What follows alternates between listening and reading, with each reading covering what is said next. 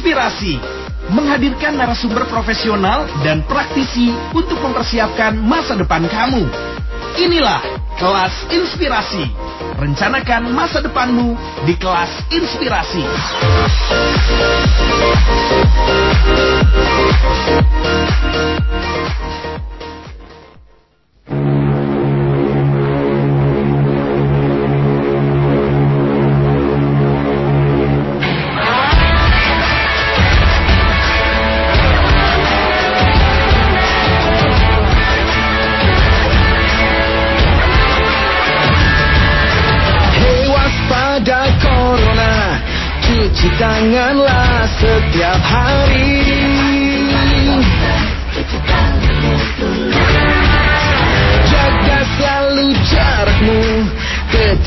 Kita berinteraksi. Oh. Ingat, ingatlah jaga kesehatan, jaga kebersihan. Sementara jangan berjabat tangan Demi kebaikan, keamanan. Kita bersama. Marilah bersatu padu Stop penyebaran virus corona. Tetap tenang, tidak panik Tingkatkan kewaspadaan Marilah kita berjuang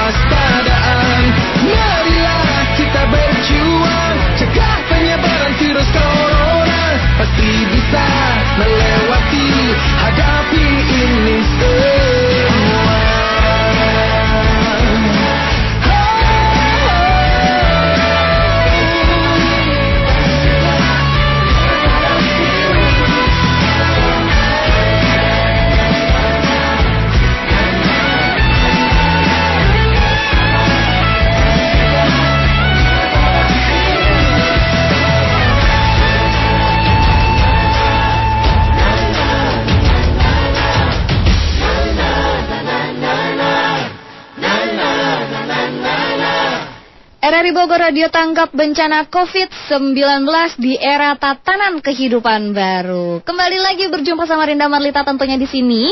Setelah tadi ada obrolan-obrolan seputar eh, teknologi pedesaan, kali ini waktunya kelas inspirasi di program belajar bersama RRI kelas inspirasi. Kalau kemarin-kemarin eh, dokter sudah, perawat sudah, terus eh, penari udah petani juga udah. Untuk hari ini kita akan ngobrolin seputar eh, foto foto-fotoan.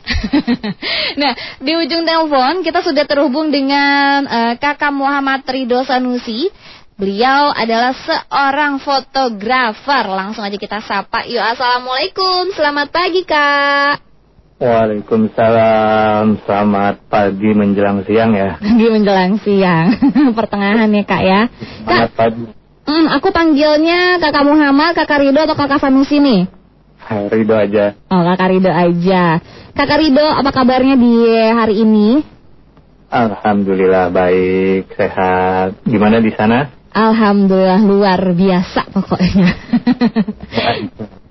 Kak Rido, Kak Rido kan ini seorang fotografer gitu kan ya. Eh, ini di salah sa- di satu perusahaan kah atau memang eh, fotografernya sendiri nih ya? Eh, untuk saat ini sih saya bekerja di salah satu organisasi, Mhm. tapi sebagai fotografer pribadi, se- ketua umum PSSI. Oh gitu. Baik, deh sebelum kita ulik lagi seputar fotografernya nih, profesi fotografernya, Karido boleh dong cerita-cerita dulu. Emangnya waktu dulu nih, waktu Karido kecil udah bercita-cita ataupun berminat sama dunia fotografi atau seperti apa sih kak? Hmm, awalnya sih mungkin pas SMA tuh mulai tertarik nih Mhm. kayak eh, dunia fotografi begitu menarik gitu kan. Mhm. Kayaknya cukup menarik lah. Nah, kebetulan dapat kesempatan eh, kuliah masuk di D3 IPB jurusan komunikasi Mm-mm. karena kebetulan yang saya cari infonya tuh ada ada mata pelajaran eh, dasar fotografi sama fotografi jurnalistik tuh dan dari situ eh, menetapkan pilihan lah kuliah di sana terus eh, di sana juga dikenalkan ya dasar-dasar fotografi dari situ makin tertarik tuh nah akhirnya mendalami ikut kegiatan disebutnya UKM ya Mm-mm. kegiatan mahasiswa yang eh, khusus untuk fotografi. Nah, di situ namanya kalau nggak salah ka- sampai sekarang masih obskura kalau nggak salah namanya di IPB. Oke. Di- eh, udah gitu eh, seiring berjalannya waktu sih ya, Mm-mm. itu kan berkembang tuh teknologi fotografi. Mm-mm. Nah, oh malah semakin menarik nih untuk diulik nih, apalagi perkembangan teknologi fotografi digital kan semakin mudah, udah gitu semakin eh, banyak variasi teknik dan segala macamnya semakin eh, menarik lah. Nah akhirnya eh, saya tekuni, saya pelajari sedikit demi sedikit secara otodidak Mm. dan apa ya ya kira-kira misalnya ada sesuatu yang menarik nih ah gue pengen bisa nih kayak gini gimana caranya otomatis kita cari-cari sendiri Oh gitu. Nah sebelum nanti juga aku bakalan tanyain ke Karido gitu kan ya. eh, sebelum menjadi eh, apa namanya fotografer yang profesional gitu kan. Kira-kira apa aja sih yang dipelajarin di kuliahannya? Nah aku pengen tahu dulu nih. Aku mau ngulik lagi masa kecilnya Kak Karido tuh seperti apa sih Kak? Apakah memang eh, waktu pas dulu ditanya waktu pas masih kecilnya ditanya maunya tetap jadi guru kah, apakah dokter kah, atau seperti apa? Masa-masa SD dan juga SMP-nya itu seperti apa sih kak? Boleh ceritain dong di sini. oh, ya m- mungkin nggak ada kebayang jadi fotografer kali ya pas Mm-mm. waktu usia usia SD SMP itu karena emang nggak familiar gitu Mm. seperti ya kan anak-anak ditanya ya jadi dokter jadi guru jadi eh, ya yang umum lah gitu kan maksudnya kebayangnya oh, pengen jadi pemain bola nih Oh, pemain bola justru ya? Ah, pengen jadi oh, oh, karena sering nonton bola kan jadi pengen pengen jadi pemain bola cuman Mhm. apa saya tidak tersa tidak tersalurkan dan tidak kesampaian gitu dan eh seiring jalan waktu makin eh, dewasa kita menemukan ibaratnya oh bidang-bidang yang memang dulu kita nggak tahu oh ternyata ada yang menarik nah ketemu dengan fotografi ini gitu Oh gitu. Berarti emang eh, tertarik sama dunia fotografi itu dari SMA bener-bener gitu kan ya kak ya?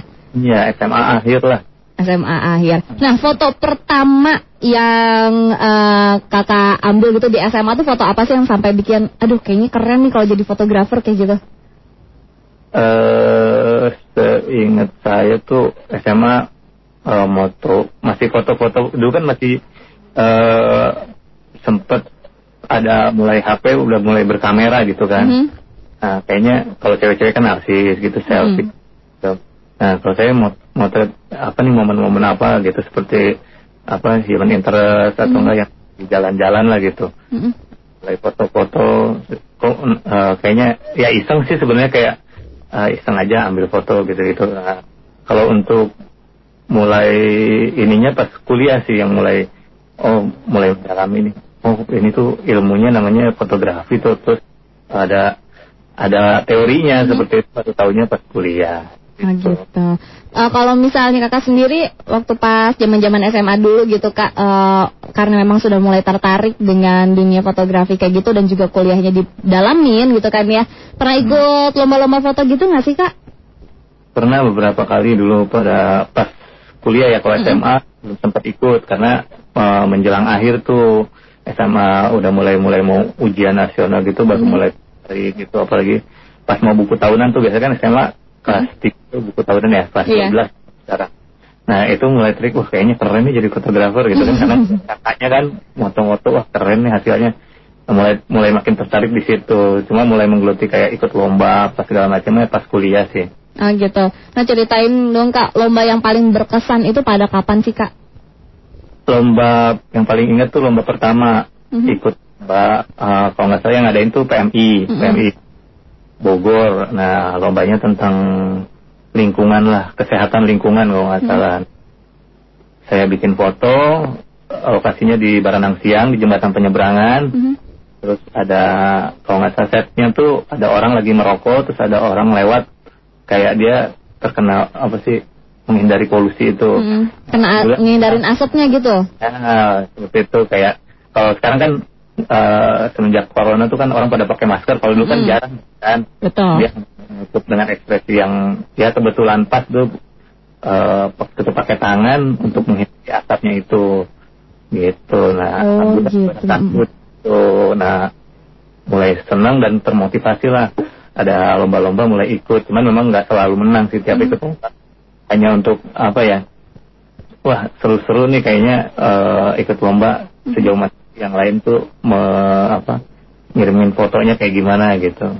Nah foto yang eh, pernah di apa jadi eh, juara gitu di lomba-lomba foto itu yang mana tuh kak? Eh, yang itu pertama itu yang foto asap rokok Mhm. orang dari asap rokok. Terus pernah juga menang foto pemulung. Jadi di lokasi pemungutan sampah di pembuangan sampah sorry di Galuga. Nah, saya hunting ke sana foto ada anak kecil gitu lagi mengut sampah tapi di sekelilingnya eh, gunungan sampah dan yang penuh lalat itu. Mhm. Diikutkan lomba, alhamdulillah menang juga walaupun nggak juara satu, kalau salah juara tiga. Mhm. Ah, itu ya lumayan lah buat inian kenang-kenangan Buat beli lensa ya kak? salah satunya. Paling ya kalau dulu sih pikirnya kalau dapat hadiah Mhm. misalnya berupa uang tunai, ah uangnya pengen buat beli aksesoris kamera atau nggak barang situ-situ juga sih sebenarnya. gitu. Nah, eh, kalau misalnya untuk ikut lomba gitu kan ya Kak Rido, pasti kan eh, dapetin fotonya itu agak susah. Biasanya nih kalau Kak Rido untuk ngikutin eh, lomba dikirimin ke lomba itu harus berapa kali foto sih Kak sampai dapetin yang benar-benar pas sesuai sama yang Kak Rido inginin? Eh, sebenarnya jujur aja aku bukan spesialis lomba gitu ya, Mhm. karena memang nggak selalu tiap ikut lomba menang, cuman baru beberapa kali lah yang eh, masuk eh, tiga besar gitu. Nah, kalau biasanya sih yang sering pas menang tuh kayak udah feeling gitu, Mhm. oh ini foto ini nih kayaknya karena biasanya lomba itu ada temanya, Mm-mm. nah, lomba fotonya, nah menyesuaikan. Nah kalau kira-kira udah temanya masuk, terus fotonya memang momennya kira-kira uh, bagus gitu. Mhm. Nah biasanya udah udah feeling, nih kayaknya bagus nih buat lomba gitu. Mhm. Kayak gitu. Jadi kalau foto sih biasanya berkali-kali. Mungkin ada nanti kita pilih frame mana yang memang kira-kira paling oke lah di antara yang lain. Pasti kan ada yang blur, ada yang mungkin kurang oke framingnya gitu-gitu. Baru nanti kita uh, pilih dari beberapa. Yang pasti nggak sekali sih, berkali-kali. Ah gitu. Nih, aku mau kepo dong nih kak. Kalau misal aku nih kan ya, foto selfie aja gitu kan harus berkali-kali gitu kan sampai 15 kali tapi nggak ada yang bagus gitu kan. Sebenarnya apa sih yang menentukan eh, satu foto itu kelihatan bagusnya itu dilihat dari mana sih kak? eh sebenarnya kalau bagus dan tidak bagus kalau menurut aku sih itu eh, apa ya relatif ya. Mhm. Eh, kalau tapi kalau sebagian orang mengatakan itu bagus ya foto itu bagus gitu karena eh, kayak bagus tuh gimana sih definisinya bisa nggak sih kan kita susah ya mendefinisikan kata bagus itu seperti baju aja menurut kita baju ini bagus tapi belum tentu menurut orang bagus. Oh gitu. berarti eh, tergantung selera juga sih ya kak ya. Oh gitu. Kalau selfie, ceri- eh, kasusnya selfie nih, Mhm. ya karena itu muka kita nih menurut kita, oh bagus aja nih, sampai bingung mungkin kan, wah ini bagus semua nih fotonya gitu kan. Kalau aku nggak bagus-bagus berarti emang udah nggak bagus kali ya kak ya. mungkin kurang pede aja kali. mungkin ah, mungkin nggak deh gitu aja pokoknya nah eh, Karido Karido eh, untuk eh, mempelajari fotografi sampai dengan eh, sekarang Karido jadi fotografi khusus gitu kan ya itu belajarnya berapa lama sih kak sebenarnya nggak ada batasan ya kalau untuk belajar kita ibaratnya setiap waktu terus belajar gitu Hmm. karena kan eh, namanya seni fotografi itu kan berkembang terus sudah Hmm. gitu eh, berkaitan dengan ya dalam tanda kutip selera gitu kan Hmm. Nah, itu sebenarnya sih kalau saya bilang pribadi belajarnya nggak ada batasnya gitu. Terus tiap hari harus terus belajar gitu. Kan kalau apa kita nggak mau mengeksplor diri kita atau nggak nggak mau belajar lagi ya mungkin eh, stuck di situ-situ aja gitu. Oh gitu. Tapi pernah nggak sih eh, apa nggak apa eh, kehabisan ide gitu kalau misal untuk foto-foto kayak gitu. Aduh kayaknya nggak mood nih buat foto hari ini. Pernah nggak sih kayak gitu? eh pernah mungkin sering kali ya karena ah, ah, karena eh, ya itu kita kan manusia mungkin terpengaruh dari berbagai eh, aspek ya dari emosi mood terus suasana yang lain-lain gitu cuman kalau untuk nanti jatuhnya profesional itu nggak bisa seperti itu kita harus tetap profesional jadi udah ada ibaratnya harus mengesampingkan mood yang namanya mood misalnya lagi nggak enak tapi kita harus tetap profesional seperti itu. Baiklah gitu kan harus diingat juga ya motivasinya apa. kalau profesional motivasinya ada kah? Iya, itu ada tuntutan ya. Ada tuntutannya ya. nah, eh, Kak Rido nanti eh, abis ini kita jeda dulu sebentar. Nanti aku juga mau tanya-tanya seputar eh, apa aja yang harus dipelajarin dan juga apa aja sih yang dipelajarin di bangku kuliah untuk menjadi seorang fotografer. Boleh ya Kak ya? Ya, Baiklah, untuk pendengar dan juga sahabat RRI, jangan ke mana-mana, tetap di sini di RRI Bogor, Radio Tangkap Bencana COVID-19.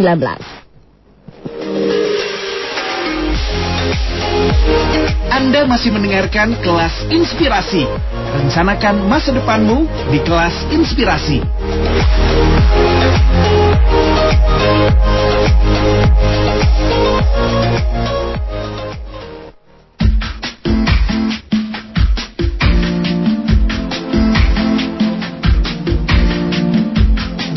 for you, you better listen.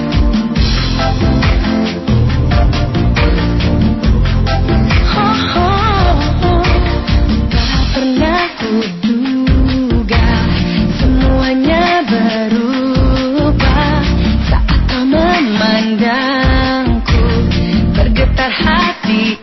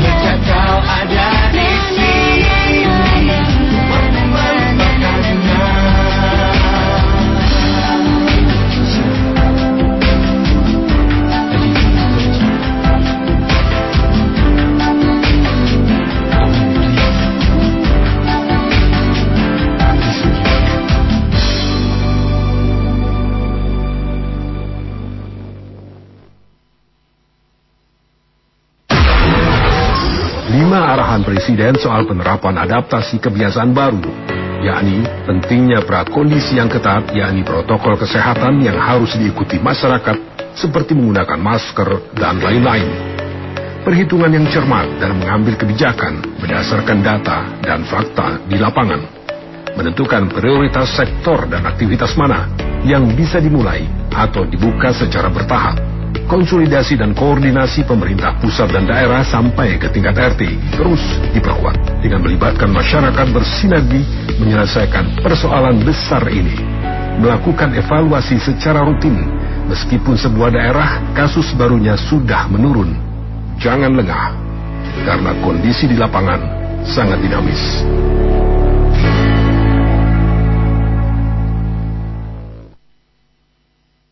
RRI Bogor Radio tanggap bencana COVID-19.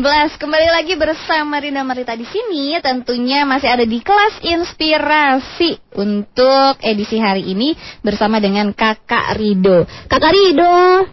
Halo. ini ada pesan Kakak Rido katanya, Kakak Rido kayaknya masih ngantuk nih, semangat. Kakak Rido, kita boleh ngobrol-ngobrol lagi ya? Silahkan, boleh. Nah, uh, Karido, uh, tadi kan juga mulai awal tertarik itu di uh, SMA, kemudian uh, benar-benar serius di dunia fotografi itu di uh, kuliah gitu. Nah, kalau misalnya untuk kuliah, informasi lagi dong, kasih tahu ke kita uh, di kuliah itu ngambil jurusannya apa, belajarnya berapa lama, begitu apa aja sih yang dipelajarin di uh, bangku kuliah ini untuk seputar fotografi?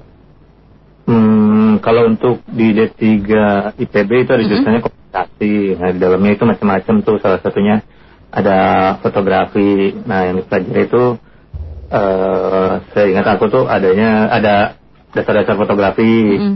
fotografi jurnalistik, terus uh, komunikasi media, uh, komunikasi massa gitu. Itu masih sangkut paut lah gitu. Nah, kalau yang benar-benar basicnya sih. Mm -hmm itu dasar-dasar fotografi karena di situ kita uh, belajar banyak uh, apa ya basicnya tentang uh, anatomi kamera, mm-hmm. apa-apa aja yang fitur-fitur yang ada di kamera, udah gitu belajar pencahayaan, lighting, uh, udah gitu komposisi mm-hmm. itu yang uh, menurutku sampai sekarang masih kepake itu dasar-dasar fotografi itu. Terus ke berlanjut juga ada fotografi jurnalistik di situ kita belajar uh, fotografi di bidang jurnalistik gitu karena kan fotografi itu banyak uh, bidangnya ya. Ada fashion ada, ada food fotografi ada lain-lain banyak banget nih sekarang. Oh beda-beda ya kak? Ah uh, uh, beda-beda. kira sama loh. Uh, basicnya mungkin sama ya hmm. uh, tentang uh, fotografi. Cuma nanti kita uh, aplikasinya aja yang beda. Misalnya kita untuk di uh, fashion fotografi itu mungkin uh, apa ya treatmentnya beda. Terus kalau untuk jurnalistik itu uh, kebutuhan fotonya juga beda seperti itu. Oh gitu. Aku kira sama aja. Parah ya emang orang awam. Umumnya sama. Umumnya sih sama cuman kelas-kelas aja paling beda ya. Iya betul Nah, e, kalau misalnya untuk pencahayaan sendiri ini biasanya juga menjadi permasalahan umum gitu ya kak ya ketika kita foto. Kok ini malah gelap sih? Karena perasaan di sini e, di ruangan ini cahayanya bagus tapi kok pas di foto agak burem ya. Itu gimana tuh kak? Uh, sebenarnya prinsip pencahayaan tuh hanya tiga ya sebenarnya -hmm. triangle triangle uh, apa lighting aku juga lupa lupa ingat nih teorinya. -hmm jadi seingat-ingatnya aja. Nah, biasanya uh, lebih ke speed atau kecepatan uh, rana kamera, terus diafragma, bukaan lensa, mm-hmm. sama ISO. Uh, mungkin uh, agak teknis ya, cuman mm-hmm. kalau uh, yang um, sedikit banyak tahu mungkin uh, itu basic lah gitu. Nah, di antara tiga itu aja sebenarnya kuncinya. Jadi kalau foto gelap, uh, mungkin kecepatan rana kameranya Rana itu apa ya jepretannya scratch hmm. kecepatannya itu mungkin uh, terlalu cepat kalau misalnya gelap terus diafragmanya mungkin kemampuan bukaan lensa karena kan lensa itu ada diafragmanya ya hmm. untuk uh, pakai lubang untuk masuk cahayanya itu hmm. terus sama ISO itu dia sensitivitas atau kepekaan cahaya dari sensor kamera jadi kalau misalnya di handphone biasanya setnya otomatis semua ya. Mm -mm. Uh, bisa juga beberapa handphone yang udah di set manual itu kita bisa atur juga tuh uh, apa uh, ISO-nya, jadi sensitivitas cahayanya. Udah gitu sekarang kan ada beberapa kamera yang pakai dual kamera ya Iya betul. untuk handphone. Nah itu kan uh, biasanya kita sebutnya dulu itu dia diafragma atau ketajaman lensa, jadi bisa ngeblur, bisa fokus gitu. Itu ngaruh di situ juga. Gitu. Ah gitu. Nah aku juga mau ngundang untuk sahabat-sahabat RRI ini yang punya pertanyaan-pertanyaan mungkin ya keganjalan di hati seputar fotografi gitu kan. Boleh ikutan langsung deh gabung di sini di 0811 triple 811 Nah eh Kak Rido sebenarnya ini udah ada yang nanya nih sebenarnya boleh aku bacain dulu gak? Boleh, boleh. Boleh, ini dari Irma di Dramaga katanya. Kak, kalau kita mau foto pas siang hari, kan suka eh, black light atau semacamnya. Ngakalinnya gimana? Silahkan langsung aja jawab deh. Oke, ngakalinnya kalau yang simple itu kita jangan melawan arah datangnya cahaya. Uh, misalnya cahaya matahari atau enggak cahaya uh, sumber cahayanya gitu, jangan melawan. Jadi kita si objek itu jangan membelakangi cahaya. Karena kan uh, dari saya backlight gitu kan, berarti kan belakang. Nah, kita putar aja objeknya. Misalnya kita mau foto teman kita nih, atau enggak kita mau selfie. Nah, kita hadapnya ke arah cahaya, datangnya cahaya gitu. Jadi uh, in- kalau masih bisa dipindah objek fotonya, Mm-mm. kita pindah aja. Kita misalnya putar, eh putar dong ke sini, ngadep ke sini gitu loh, dibalik. Tapi kalau memang nggak bisa, biasanya itu harus apa ya lebih ke teknis sih. Misalnya kita mau pakai pencahayaan tambahan, misalnya pakai flash atau pakai lighting tambahan untuk eh, ibaratnya menyeimbangkan atau eh, melawan cahaya yang datang dari belakang itu gitu. Ah, gitu. Nah kalau misalnya nih kak, eh, kita kan kalau misalnya untuk fotografer profesional itu kan pasti bawa beberapa lensa gitu ya kak ya. Itu sebenarnya berapa pengaruhnya sih lensa itu sama hasil fotonya kak? Hmm, kalau menurut aku sih itu ngaruh banget Mhm. Eh, karena beberapa lensa, jadi tiap lensa tuh biasanya punya kemampuan masing-masing, Mm-mm. kemampuan masing-masing. Misalnya eh, ini lensa dengan eh, zoom atau kita sebutnya eh, apa ya jangkauan range-nya itu panjang, misalnya lensa tele itu untuk Mhm.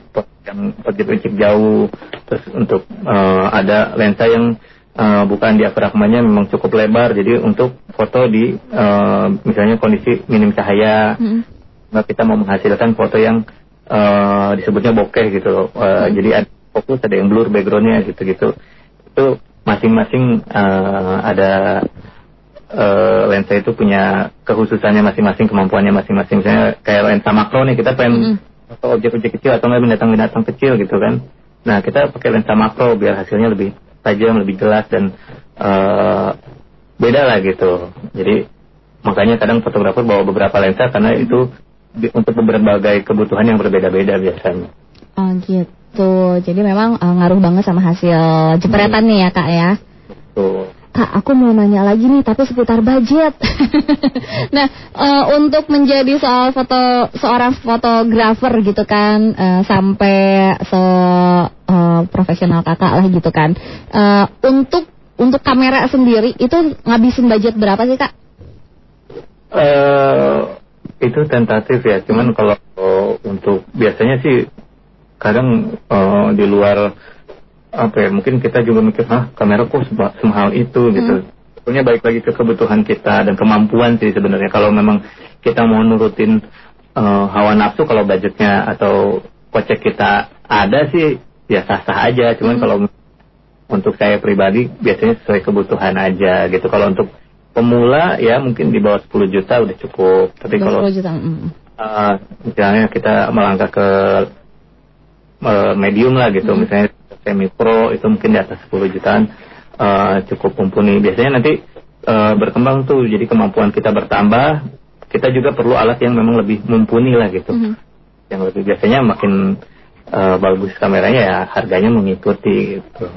Oh gitu. Jadi kalau misalnya untuk yang baru-baru mulai-mulai kuliah-kuliah gitu di bawah 10 juta masih masuk ya kak ya? masih banyak kok kamera sekarang kan udah mulai ini ya, beragam gitu dengan harga yang beragam bersaing kompetitif untuk apa ya uh, pemula lah, katakanlah kamera-kamera pemula gitu. Mhm. Nah kalau untuk kuliahnya sendiri itu eh, dari apa dari eh, semuanya gitu keseluruhannya itu ngabisin budgetnya berapa sih kalau untuk kuliah fotografi ini? Eh, sebenarnya karena aku nggak ikut, jadi gini kalau sekarang kan udah mulai banyak tuh bertebaran eh, jurusan-jurusan DKV atau multimedia, biasanya di dalamnya ada eh, apa mata kuliah fotografi. Eh, sekarang udah banyak dan juga apa ya kalau untuk nominal berapa ininya susah juga sih ya kalau karena eh, kuliah yang kecuali kalau yang khusus fotografi mungkin eh, biasanya biayanya juga agak mahal sih kalau untuk eh, biayanya gitu ya. Mhm. Cuman berapa berapanya saya kurang begitu bisa menjelaskan lah kalau sejauh itu. gitu. Baiklah, untuk pertanyaan berikutnya nih Kak dari eh, Raihan di Bogor, katanya nih kalau kita mau foto lewat handphone tapi hasilnya spektakuler, gimana ya caranya? Bisa atau enggak? Soalnya nih katanya eh, Raihan tertarik sama fotografi tapi belum punya budget buat beli kamera-kamera khusus gitu. Untuk kamera handphone yang hasil spektakuler Kak. Eh, bisa banget sih kak. Mhm. karena aku juga ngeliat eh, di seperti apa ya di medsos kayak IG terus eh, yang lain-lain. Seperti di YouTube pun banyak tutorial memotret eh, misalnya dengan handphone aja itu hasilnya bisa spektakuler gitu.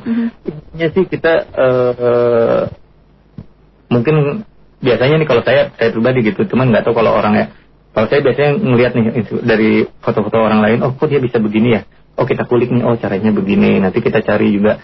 Intinya sih kita mungkin eh, motretnya eh, punya harus effortnya harus lebih tinggi gitu. Nggak foto biasa cuma cekrek Jadi mungkin kita harus mikirin angle yang bagus pemilihan angle-nya udah gitu nya arah cahayanya seperti itu. Nggak kalah kok hasil foto dari kamera handphone karena banyak juga ada komunitas-komunitas eh, seperti yang apa komunitas kamera HP gitu dia dia komunitas, fotografi cuman motretnya cuma pakai kamera HP gitu hasilnya bagus-bagus malah kayak pakai kamera eh, SLR gitu Mm-mm. Oh gitu, jadi eh, memungkinkan banget ya kak ya walaupun hanya menggunakan eh, kamera handphone gitu kan ya. Ya, sekarang kamera handphone kan udah bagus-bagus, udah gitu oh, megapikselnya udah bagus, udah eh, kualitas gambarnya udah jernih banget, udah gitu juga bisa di setting manual kan, kita bisa banyak modenya seperti Mhm. Ada portrait, ada mode landscape, ada panoramik gitu-gitu kan bisa kita eh, di handphone-handphone yang canggih tuh udah mulai banyak tuh variasinya dan pilihannya dan hasilnya juga pasti lebih eh, apa ya ya bisa dalam tanda kutip spektakuler lah gitu. Oh gitu. Yang penting mah harus rajin ngulik berarti ya kak ya. Iya betul. Jadi kadang kebiasaan kita tuh eh apa ya nggak eh, nggak mau ngulik sih karena pengennya langsung pengen jadi begini gimana ya oh mungkin di edit gini gini. Padahal kita biasanya bisa ngatur gitu eh, di handphone tuh kita bisa eh, atur cahayanya terus Hmm. ISO kita bisa atur gitu-gitu. eh intinya sih dengan tools yang ada kita kuasai dulu toolsnya yang ada Mhm. misalnya kita punya tuh kita kuasai dulu nih dia kemampuannya bisa apa aja Nah, nanti di situ kita explore kita ulik lagi nanti ya mungkin eh, nyontek-nyontek atau cari inspirasi eh, foto-foto orang lain yang kira-kira menarik gitu bisa kita eh, ibaratnya tiru ya. pertama kan kita niru biasanya kan manusia kan Mm-mm. belajar kita niru dulu nih Betul. ini jadi setelah dapat kuncinya atau enggak eh, oh ini tuh ininya di sini nih nah kita eh bereksperimen sendiri lah misalnya oh kalau kayak gini coba kita akalin kayak gini lebih bagus nggak ya Oh, kalau misalnya biasanya sih gitu kalau eh, untuk eh, apa ya mengembangkan eh, foto biar nggak biasa gitu Baiklah, mudah-mudahan sudah terjawab ya. Itu siapa tadi Raihan. Nah kali ini ada Aden di Cimahpar. Katanya, eh, Kak bagi tipsnya dong buat foto objek yang bergerak biar nggak blur katanya. Silahkan Kak Rido. untuk apa nih pakai kamera mungkin handphone atau SLR kita eh, belum jelas nih kalau misalnya Hmm. katakanlah pakai handphone ya yang sering kita pakai gitu untuk biar nggak ngeblur pertama mungkin pastikan cahayanya cukup Mhm.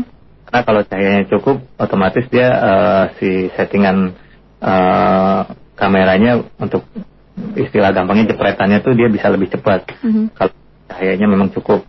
Udah gitu ya tergantung kemampuan kameranya. Kalau handphone yang memang eh, kecepatan kameranya bagus, ya mungkin hasilnya bisa bagus. Atau nanti kita cek juga tuh pilihan modenya. Misalnya biasanya ada tuh kalau yang beberapa kamera tuh ada mode high speed atau enggak mode sport. Nah, biasanya mo- mode sport itu dia kecepatannya lebih tinggi. Jadi untuk objek-objek bergerak atau objek yang enggak nggak diem ya, Mhm. yang enggak gitu. Biasanya bisa dipakai mode itu juga untuk ibaratnya memaksimalkan lah hasilnya gitu. Ah, gitu. Nah kalau misalnya pengen moto eh, mobil di jalanan gitu kak yang kan dia pasti kan geraknya cepet banget tuh ya kak ya. Iya, Terus betul. hasil fotonya itu kayak ada bias-bias cahayanya gitu itu gimana caranya tuh kak tuh? Oh, kalau itu mungkin yang saya kenal tuh istilahnya panning, foto-foto. panning. Ah, biasanya untuk beberapa objek yang memang seperti mobil lah yang gampang, contohnya itu atau enggak motor yang bergerak kecepatan tinggi, ah, biasanya teknik yang kita gunakan itu si kamera itu mengikuti eh, gerakan objeknya. Jadi pada saat kita eh, meng klik shutter kamera itu Mhm. si kameranya mengikuti gerakan eh, si objeknya. Jadi following objek lah ininya eh, tekniknya. Jadi eh, ketika objek bergerak dari kanan ke kiri, kamera kita pun harus ikut. Nanti pada saat ada momen tertentu di tengah, baru kita jepit gitu. Oh Biasanya gitu. Mhm. ah, ah, nya tetap fokus, tapi eh, background atau jalannya itu kayak ngeblur ngegaris gitu kan. Iya. Nah, kayak gitu. Mungkin kalau untuk pakai HP, saya beberapa kali nyoba sih, ada yang bisa, ada yang enggak, tergantung HP-nya gitu. Tapi kalau untuk SLR sih, kita cukup setting si speednya, Hmm. udah gitu kita gerakin kameranya mengikuti objek itu. Jadi eh, diusahakan objek itu tetap di area bidikan kita gitu. Jadi nanti pada saat eh, bergerak kita ikutin aja dari misalnya dia bergerak dari kanan ke kiri kita ikutin kita bidik dari kanan bergerak ke kiri nanti pas kira-kira frame-nya udah pas udah oke dia ada di area fokus kita baru kita jepret gitu. Oh gitu. Jadi eh, dari kiri ke kanan itu eh, pas benar-benar dicekreknya itu di tengah-tengah sesuai dengan yang kita inginkan. Iya betul. Oh, baiklah. Itu Aden semoga berhasil. Mungkin nanti malam langsung dipraktekin sama Aden Cimapar. Buat dapat Iya. foto foto-foto gerak ya. nah, eh, Kak Rido, kita break sekali lagi sambil nunggu ini nih untuk sahabat-sahabat RRI yang mungkin masih belum pada masuk WhatsAppannya di 0811 triple 153 Jangan ke mana-mana, tetap di RRI Bogor Radio Tanggap Bencana COVID-19.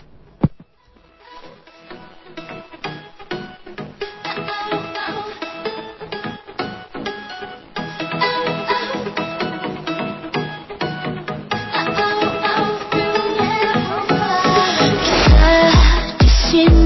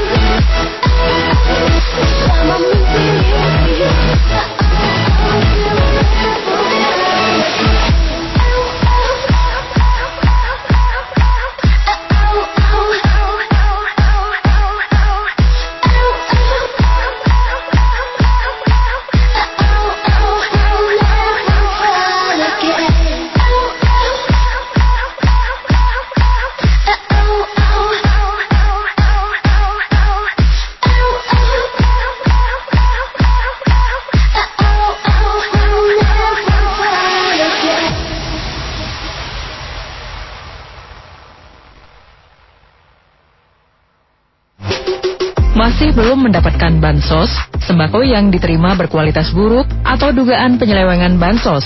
Sampaikan sekarang di Jaga. Jaga platform pencegahan korupsi kini mengembangkan fitur baru untuk pelaporan dan cari tahu informasi seputar bansos. Caranya mudah, hanya dengan download aplikasi Jaga di Play Store atau App Store atau segera kunjungi website www.jaga.id.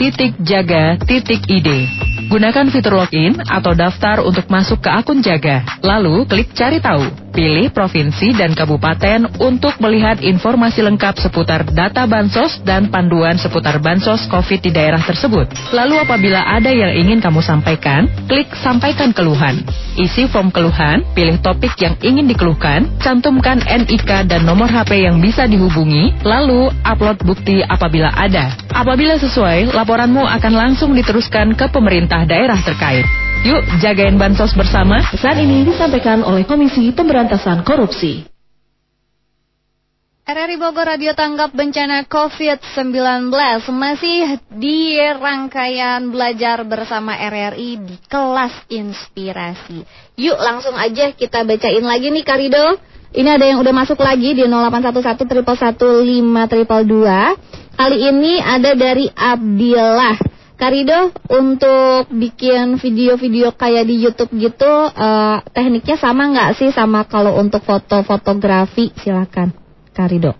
Hmm, basicnya sama uh, untuk videografi itu pakai basicnya pakai uh, teknik fotografi juga beberapa dari segi angle, komposisi, hmm. cahayaan itu tetap uh, pakai ini fotografi ya. Hmm. Uh, ilmu fotografi juga biar hasilnya juga lebih uh, apa ya lebih menarik gitu. Hmm. Cuma video kan kita harus uh, ada beberapa penambahan teknik gitu seperti adegan atau enggak uh, komposisi gambar pergerakan gambarnya terus talent segala macam makin banyak sih aspeknya yang perlu dipikirin kalau di video karena dia kan uh, motion picture ya gitu jadi hmm. gambar uh, biasanya lebih kompleks gitu hmm. tapi sama Oke. Nah, Kak Rido, kalau misalnya untuk menjadi fotografer profesional, ini apa aja sih yang harus dipunya untuk mendukung uh, fotografer profesional itu?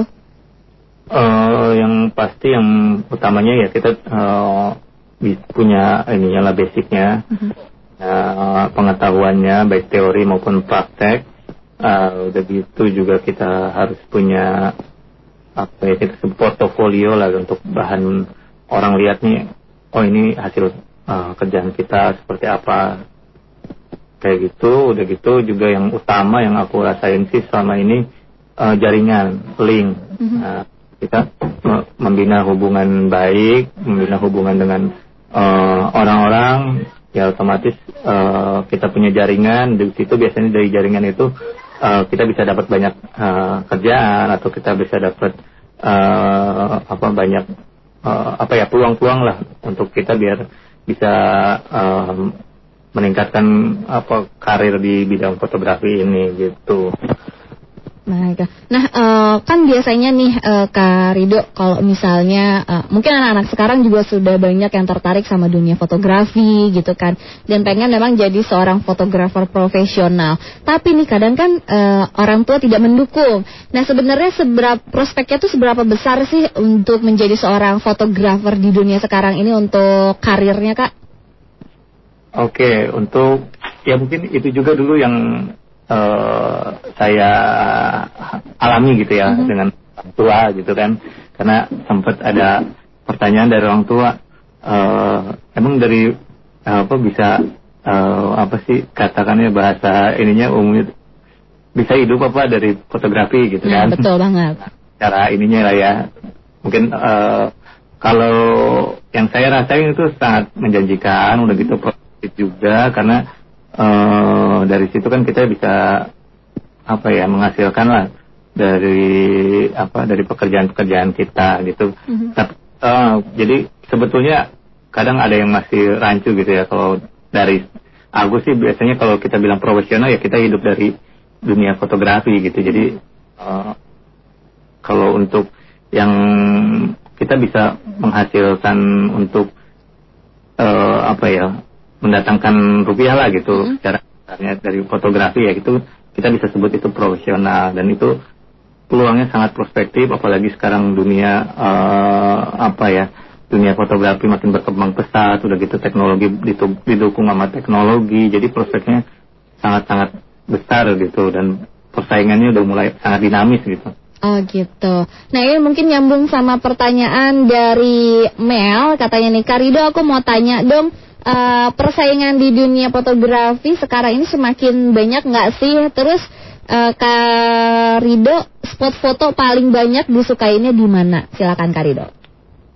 Oke, untuk persaingan jujur aja nih makin banyak, makin berat dan makin dinamis gitu karena sekarang banyak banget eh, fotografer-fotografer muda, Mhm.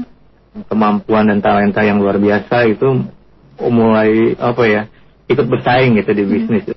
Katakanlah kita bisnis fotografi karena sebetulnya kan eh, bisnis, bisnis fotografi ini sangat luas kayak banyak aspeknya gitu. Kita mau main di mana, di fotografi apa itu eh, macam-macam. Nah kalau kita bicara persaingan sekarang makin ini nih kadang eh, apa karena yang kita lihat itu anak-anak muda yang kreatif itu makin banyak banget mak- eh, apa ya makin menggairahkan lah gitu untuk eh, bersaing gitu karena kita jadi termotivasi kan wah ini makin teknologi makin bagus kualitas ini makin bagus ide-idenya makin muncul yang kadang wah ini keren gitu kan kita mungkin kalau untuk yang masih muda kan masih banyak waktu untuk explore, masih banyak belajar gitu kan.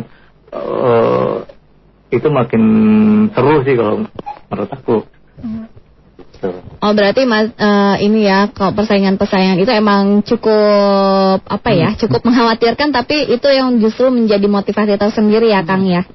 Betul. Nah kalau untuk Kang Rido sendiri nih ini tadi masih pertanyaan dari eh, Mel. Ini katanya kalau Kang Rido sendiri spot foto paling banyak disukanya itu di mana? spot foto ya. Kalau spot foto sih eh, biasanya lebih suka di alam ya, maksudnya di lebih ke pantai gitu, kayaknya lebih banyak, lebih seru lah untuk dieksplor gitu pantai atau enggak. Eh, ya outdoor lah gitu ya. Kalau pribadi sih sukanya di luar gitu di outdoor mungkin di, di pantai. Kan nggak ada yang suka di gunung atau di ini gitu. Kalau saya sih mungkin lebih sukanya di pantai lah karena biasanya kita bisa banyak eksplor di situ. Kalau saya pribadi tiap orang kan beda-beda ya. Iya. ada yang suka di kamarnya gitu kan paling suka spotnya di kamar gitu kan Eh, Karido masih butuh ini model untuk eh, apa objek untuk fotonya kayaknya Mel mau daftar deh Karido. boleh boleh boleh boleh. kita acting ya nah, eh, Karido ngekerasannya udah mau jam 11 eh, boleh dong berbagi tips sedikit untuk sahabat-sahabat RRI gitu eh, untuk menjadi seorang fotografer apa aja sih yang harus dilakukan dan juga disiapkan. Silakan Karido. Oke, mungkin eh, tipsnya berdasarkan pengalaman dan yang apa ya telah aku lalui aja gitu ya. Mhm. Pertama sih mungkin kita belajar basicnya dulu itu penting karena eh, ke mana pun ibaratnya arah kita mau bermain di fotografi kita harus tahu basicnya dulu. Nanti sisanya kan pengembangan-pengembangan sesuai em, eh, apa ya bidangnya gitu. Itu terus kedua juga kita harus membuka jaringan salah satunya menjaga hubungan baik udah gitu kita eh, apa biasanya kan kita dengan klien itu harus jaga hubungan biar ya siapa tahu nanti dia eh, apa kasih kerjaan lagi gitu-gitu itu eh, yang aku rasain sih menjalin hubungan untuk eh, menciptakan jaringan itu penting banget Mhm. yang selanjutnya ya kita juga terus eh, apa ya jangan berhenti belajar sih untuk lihat ekspor oh perkembangan ini biar nggak ketinggalan. Biasanya kalau misalnya eh, kita eh, stuck di satu bidang misalnya kita enjoy di bidang fotografi. Mhm. suatu saat ada titik jenuh. Mhm. nah kalau ah, kalau kalau saya pun sering ngalamin itu. Jadi biasanya eh, foto apa wah udah jenuh nih. Ah coba deh dengan eh, di bidang foto lain kita nyoba biar untuk merefresh aja gitu nanti eh, biasanya di situ kita ada tantangan baru gitu ada tantangan baru ada motivasi baru untuk belajar lagi belajar lagi dan terus belajar gitu sih Baiklah. Eh, Kak, ini ada yang baru masuk nih satu lagi mau ini dari Oji di Laladon mau nanya eh, buat pemula tips biar dapat angle yang bagus gimana katanya? Eh, angle yang bagus untuk Mm-mm. pemula. Eh, biasanya kita explore, udah gitu eh, kalau sebenarnya kuncinya banyak berlatih sama banyak mencoba aja ya. Kan juga biasanya ada yang eh, angle tuh ada yang dari bawah, dari atas, dari sejajar mata gitu. Gitu kita coba. Kita biasanya dapat nih oh untuk momen tertentu tuh untuk momen A kita oh kayaknya enaknya pakai angle ini nih. Nah, nanti itu kita secara eh apa ya kayak otomatis lah udah udah milih oh ini nih bagus nih. Kayak gini misalnya motret eh apa gedung-gedung tinggi atau enggak Mhm. eh, eh, objek-objek yang lebih tinggi kita ambil angle dari bawah biar lebih dramatis itu Mhm. Bi- kita coba gitu atau mau apa mau ambil suasana yang luas gitu. Kita ambil dari lebih atas misalnya kita mau ngambil eh, pemandangan di bawah gitu. Nah kita ngambil dari angle yang lebih atas dari objeknya. Itu biasanya eh, apa ya ya kita coba dulu nanti kita ketemu deh Oh Ini. gitu. Berarti emang harus terus dicoba sama main feeling juga ya kak ya kayak gitu ya? Iya. Iya, biasanya nanti feelingnya terlatih sendiri sih. Kalau kita udah sering mencoba, kita sering eh, praktekin itu nanti eh, otomatis kayak udah refleks. eh, oh, gue foto di sini deh, gitu. Baiklah, ah, nanti aku kawan-kawan mau minta fotoin eh sama Karido siapa tahu abis difoto sama Karido bisa kelihatan lebih tirus, lebih langsing, lebih tinggi gitu kan ya. Oh, Karido, makasih ya sudah berbagi inspirasi di kelas inspirasi untuk hari ini. Mudah-mudahan ada waktu lagi nih supaya kita bisa bertemu secara langsung dan ngobrol banyak seputar fotografi. Sama-sama, terima kasih juga buat kesempatannya bisa sharing dan berbagi sedikit lah. Eh, karena mungkin banyak sekali fotografer yang lebih profesional, lebih eh, apa lebih sukses gitu. Eh, di luar-luar sana, cuman ke- di- saya pribadi dikasih kesempatan untuk sharing dengan sahabat-sahabat RRI itu eh, suatu kebanggaan juga. Baiklah, sampai jumpa Kakak Rido. Assalamualaikum. Waalaikumsalam, terima kasih. Nah itu dia sahabat RRI obrol-obrolan kita di kelas inspirasi untuk edisi hari ini. Semoga dapat menginspirasi kalian semua. Kalau gitu, usai sudah kebersamaan kita karena sesaat lagi kita akan bergabung dengan Pro 3 Jakarta untuk mengikuti warta berita olahraga dan juga dengan dirangkai informasi lainnya. Kalau gitu Rinda Marlita pamit undur. Wassalamualaikum warahmatullahi wabarakatuh. Bye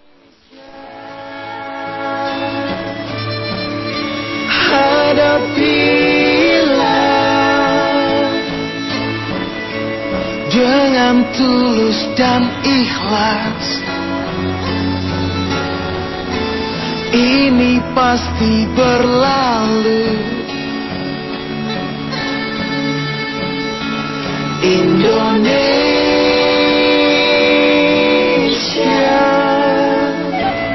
Wujud apresiasi kami kepada dokter, juru rawat, relawan, TNI, Polri, dan semua pejuang kemanusiaan di garda terdepan hadapi pandemi COVID-19. Kalian adalah pahlawan sejati.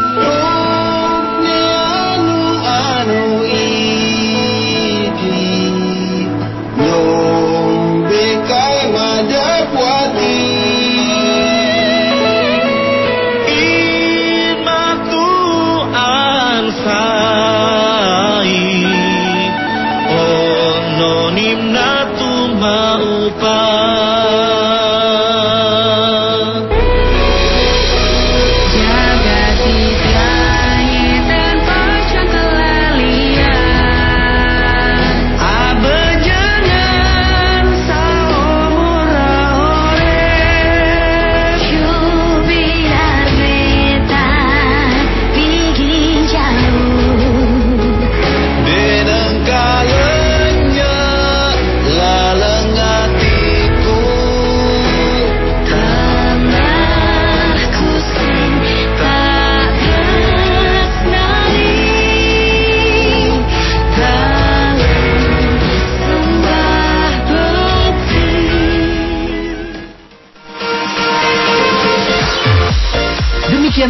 Kelas inspirasi. Rencanakan masa depan kamu di kelas inspirasi.